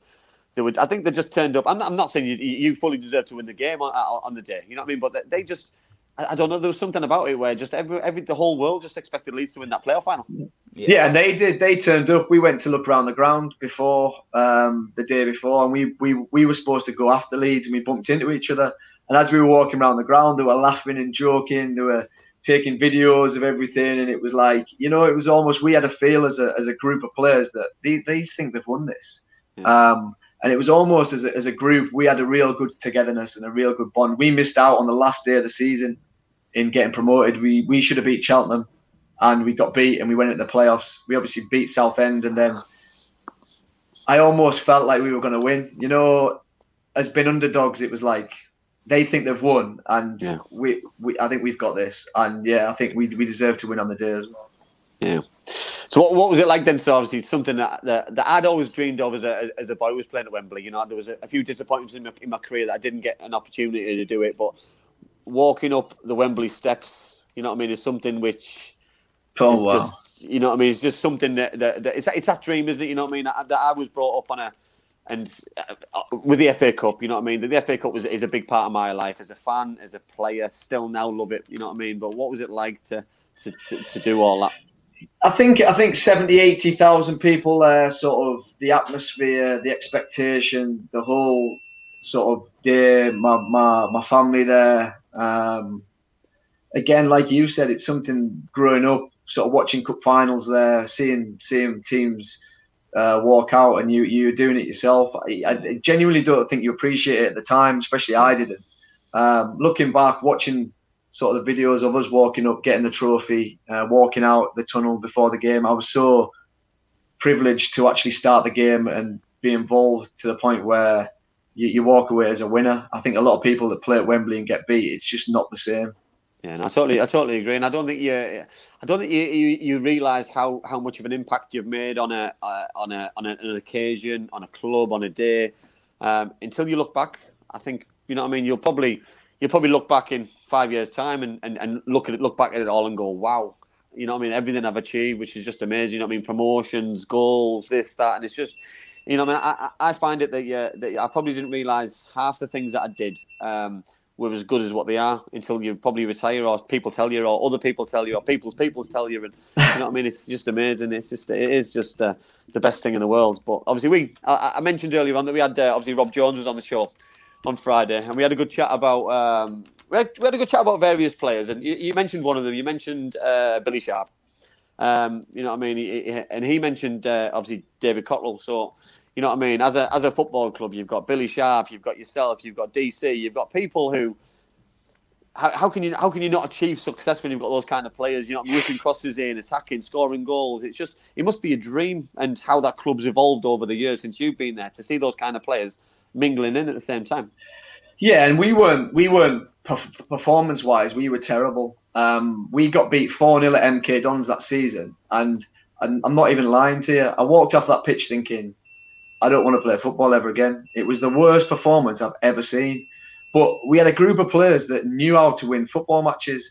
And when I see people talking about um, different things about performances, about this, that, and the other, it was like we went on. We had a we had a we had 11, 11 leaders. We had eleven winners in that team. Um, you go through the team, and every single one of them has gone on or had a good career. Um, and I think we knew that, you know, to actually win the league above Bournemouth that season um, was unbelievable after getting relegated, obviously, the season before. Um, to bounce back at the first time of asking um, in the magnitude of obviously the Brentford game was just was unbelievable.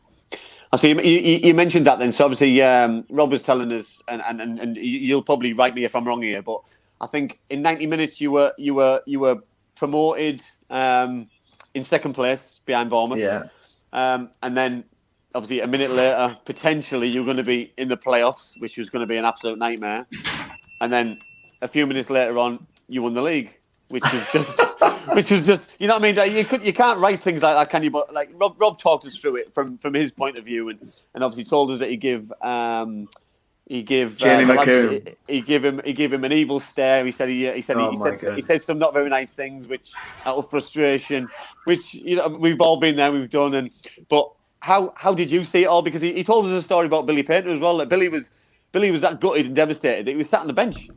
yeah, he was, sat, he yeah. was sat by the bench. Yeah, so but he's obviously the one who set your goal up. Yeah, yeah, the ball broke to him. Um, he was just sat on the sideline praying so that, that talk missed. us talk us to the event and talk us to, in, in your opinion, how how how the, the, the last few minutes unfolded. Um, yeah, it was like like Rob said. It was we we all we had to do was draw the game, which I think is always a tricky position to be. We we managed the game really well. Um, we got right down to the 90th minute, and Jamie McCombe kicked, almost kicked somebody's head off, and they got a penalty. Um, I'm stood on the halfway line, thinking I can't believe we've got another three weeks of this. Um, traveling up and down from Middlesbrough in the Kia, we, we all drove up together. Um, like I, honestly, the things that go out go through your head in the in the space of sort of 10, 20 seconds is unbelievable. Um, Neil Sullivan was in goal at the time, and well, did I fancy him? I just fancied this lad. I know there was some argy bargy. The guy, the guy that was taking the penalty, shouldn't have took the penalty. Um, he smashed it against the bar. All hell's broke loose, and the ball's sort of. I'm I'm looking at the ball. The ball's kicked. I've turned my turned my back, thinking it's gone out for a throw in, and Billy Painter's come on the pitch from nowhere. Um, so I've just turned around and seen every single one of their players just fell to the floor, apart from one of their lads who I know I'm not quick, but he was slow. So I, know there's there's a chance I can get it. I can get into the box here. So I just ran. You see me on the on the video, just running the full length of the pitch, hoping that that Billy had square it to me. And ironically, again, sort of me and Billy have, have constantly falling out at the training ground because he never never squares the ball. um, so I, am running thinking, there's no way he's squaring this. Um, he runs, squares it, and I score and then we go up as champions, and it's absolutely again you couldn't write it. It's, no, no, it was no. one of the best ends to the season. Um, one thing. I did ask, one, one thing I did, I did ask Rob, but you'll probably have a um, a better insight to it. That that I said to him was he surprised that um, the amount of or the lack of defending by by Brentford at that moment in time, you know, that that, that sent everybody forward. You know what I mean? Yeah. How did how did you feel about yeah, that? Yeah, no, no, definitely. And and again, I think it was just we talk about sort of they're thinking. They, they, you don't think you're gonna you're gonna miss, do you?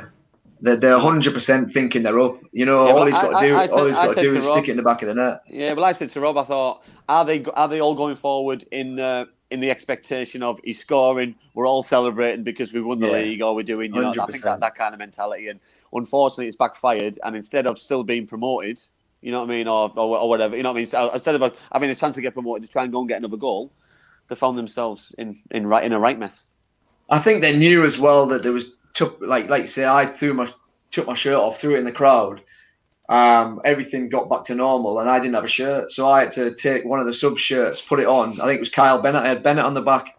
I literally walk up, walked onto the pitch, and the ref blew for full time. Michael Oliver blew for full time. So Quality. whether they've had enough time or not is, is another, is another question. Yeah, no quality. That's it's it's amazing, and, and, and what a career you've had. But obviously, I know we haven't got a long time, but we're gonna we're gonna go on uh, uh, live, questions for, which we've got from the live viewers. But one question I want to I want to finish from us is is what does the future or where does the future lie for James Coppinger? So.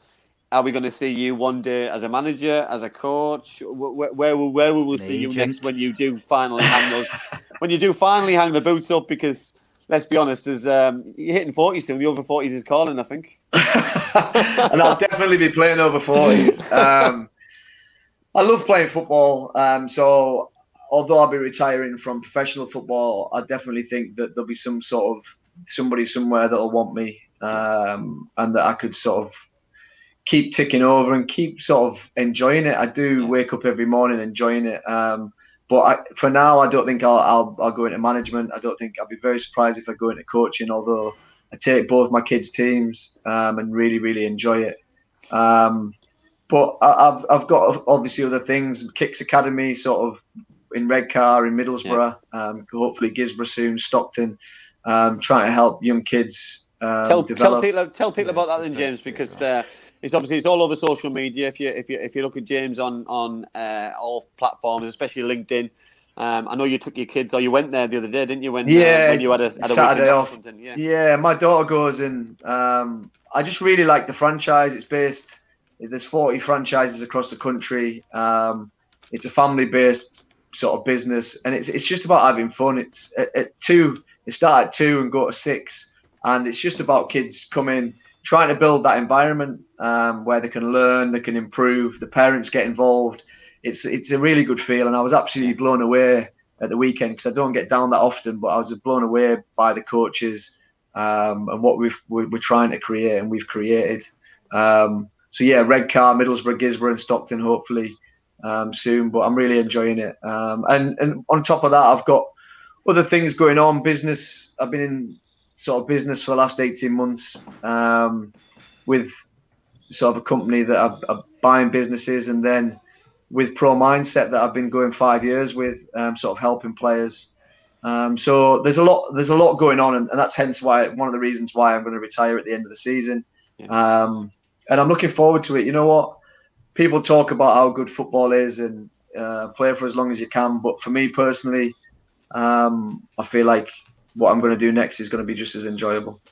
Well, I'll finish by saying yeah, absolute credit to, what, to what, what you what you've decided to do because when it's taken away from me, I think sometimes you know what I mean. It, it can leave a sour taste, but you're doing it in the right way. You're doing it on your terms. You're doing it at the time when you believe is right for yourself, for your for your wife, for your family. You know what I mean. And and it, and you're going to get the send off uh, that you fully deserve. And I hope you get the send off that you fully deserve. I fully hope that you the crowds are back in and James Coppinger obviously has had a, a testimonial, but you get the send off like a testimonial in terms of um, acknowledgement from people because there's not many people who, ha- who have a, a, a career like you've had, but then spend so much time at one club. You know what I mean? That, that it's few and far between. Few and far between. No, I I appreciate that, and you know what? It will be sad. Um, it's been my life for 17 years, and it, it will be a sad day. I've been a professional footballer since I left school. You know what it feels like, Andy, to to stop doing it, and it's Yeah. not something that I'm thinking about right now. But it will be a No, sad don't. day when that No. happens. yeah, no, don't, honestly, don't because it's it's, Yeah. it's you know what I mean. You enjoy what enjoy what you've got, what you're doing, and then because things Yeah. are you're a long time retired. There's a, there's a lot going on in your life, which is great. Kids, family, business, Yeah. uh, other stuff. But you know what I mean. Enjoy this while it is because. You know what I mean? You, you, you got to save every moment, haven't you? And if you can if you can get some su- success at the back of it and finish on a real high, imagine Yeah. imagine that, that that ultimate dream, ultimate dream. Yeah. Ultimate No, dream. I appreciate that, and, and I appreciate you having me on, and it's been it's been really enjoyable. I've loved it. Ultimate dream. Okay, so let's uh, let's finish with a couple of questions from the live chat, which have uh, been stored up. So, uh, first of all, James F wants to know what is James Coppinger, Coppinger's favourite fruit. Just a random, random question. No, I was speaking to my son about this. Um, a banana. Why? Why? As simple as that. Um, potassium. Um, I It's big in, absolutely big in sport, though, isn't it? It's big in sport. It's, it's Well, I just, I, I've always loved banana with everything. Um, I have dry banana, um, carbohydrates. Um, but yeah, I, I am a sort of a big advocate for bananas. I don't know why, and, and I don't think my kids are that fond of them, to be honest. So I get them all. I think it's time you get a banana sponsorship deal. yeah, so do I. It should yeah. be an orange. It should be an orange for Team Orange. Yeah, it should be. I, I, I, I was expecting that. Uh, James I Costley missed that one. says, "What was it like playing at Ninian Park as an opposition player?" Um, yeah, class. Um, always sort of hostile. Um, it was tough because we played at Ninian Park. Um, when when did the move? Oof. Off the top of my head. Um, when did I leave? 2000 2006 I left. So yeah, 2007, 8. Eight, Right. uh, eight, seven, So I played. eight, I played at both. Played at both stadiums, and um, Craig Bellamy actually. We played when he came back, um, and I think he scored. I, I think he scored against us. Um, I might have been a free kick. I think I've seen But that yeah. goal, by the way. It was a great goal as well. Yeah, yeah, and obviously it was always tough against Cardiff. Um, they had some good players, and they're always up there. Um, Wits obviously played as well. Who, who, yeah, it was it was sad. Obviously, last year or this year that that that, that happened, but um, yeah, it was it was always tough going there, and you knew you were in for a in for a fight. Yes. You've made loads of Uh, friends now, by the way, saying all that. Yeah, that's it. Uh, Richie said, uh, "Does James have a favourite stadium or ground apart from uh, Wembley or the team's home grounds that he's played for?" Um, we played we played at the Emirates against Arsenal in the Carabao Cup a couple of seasons ago, and that was unreal. Um, sort of the way that, that that ground has been designed and the sort of sort of what it offers. Um, it was very much like Wembley and, and the Millennium Stadium in, in how big it was, um, and it was it was an unbelievable atmosphere on the night. We got beat one 0 but yeah, I, I really enjoyed playing there. Part of me wanted you to say Feethams for a little bit there, because Feethams is what it's a Yeah, Victoria Park as well. That was always uh, windy. Yeah, very, very. Uh, James F says, "What's your opinions on Sadlier's move to Rotherham?" Um, yeah, it's a little sour taste. Obviously, been rivals, but um, Sads did unbelievable last year. Uh, he was again sort of one of these players that had sort of ummed and ahed and sort of huffed and puffed, but he, he had a real opportunity last year to play consistently well. Um, he was playing sort of week in week out, and he, he took the opportunity. He sort of, um, I think he ended up our top goal scorer, so sort of deserved his move to to a championship club. Yes, I think so. Um, just double checking. I think there was a question right at the start, which I missed. Uh, no, they repeated it. So yeah, um, James, it's been an absolute pleasure, mate. I really appreciate uh, your Huge. time, and Yeah. uh, it's just it's been a very enjoyable show, and Mm. uh, the feedback's been good so far. The uh, the audio version will be out tomorrow morning, so keep an eye out for that. Give it a share, guys, as well if you could. Uh, subscribe to the YouTube channel, youtube.com slash Ace Podcast Nation. Don't forget to check out uh, Black Diamond Sports' new website. Obviously, a global sports agency who represent sports stars around the world.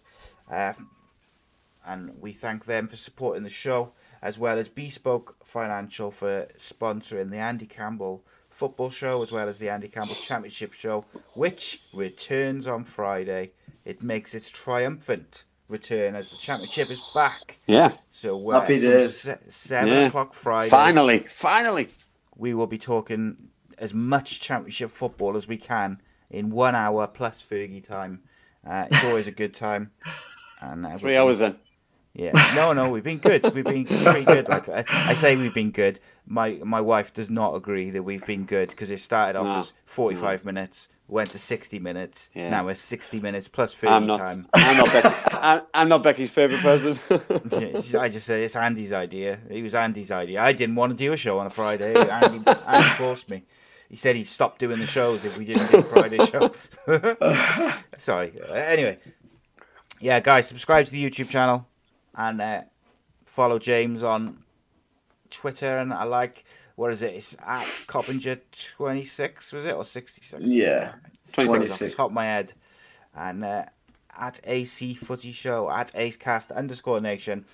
Thank you to everyone who's tuned in. Thank you for all the comments. Thank you, James. Thank you, Andy. It's a pleasure as always. And uh, we will see you Friday, 7 o'clock for Cheers, the Cops. Championship Show. Thanks, lads. Cheers. Cheers, My guys. mummy and daddy have been talking about life insurance. It sounds like something to protect my brother and me, but I don't really understand. Then my auntie Louise told mummy about Bespoke Financial Teesside. She said they're a local company who helped her with her life insurance. Mummy got in touch, and because they're based locally, a man called Darren was able to come to our house. He was really friendly. Darren stayed for a cup of tea and made it all really easy to understand. He said that life insurance will protect our home and family if anything bad were to happen. Like if mummy or daddy got sick, then we'd get enough money to take care of us, and our house would be paid for so it wouldn't get taken away. After an hour, Darren said goodbye and mummy and daddy seemed a lot happier. Once it was all sorted, we could all relax and watch a film together as a family. I don't know why they didn't do it sooner. To be a hero, a superhero. Breakthrough. It's taken a while, but it's been worth the wait for Cardiff City.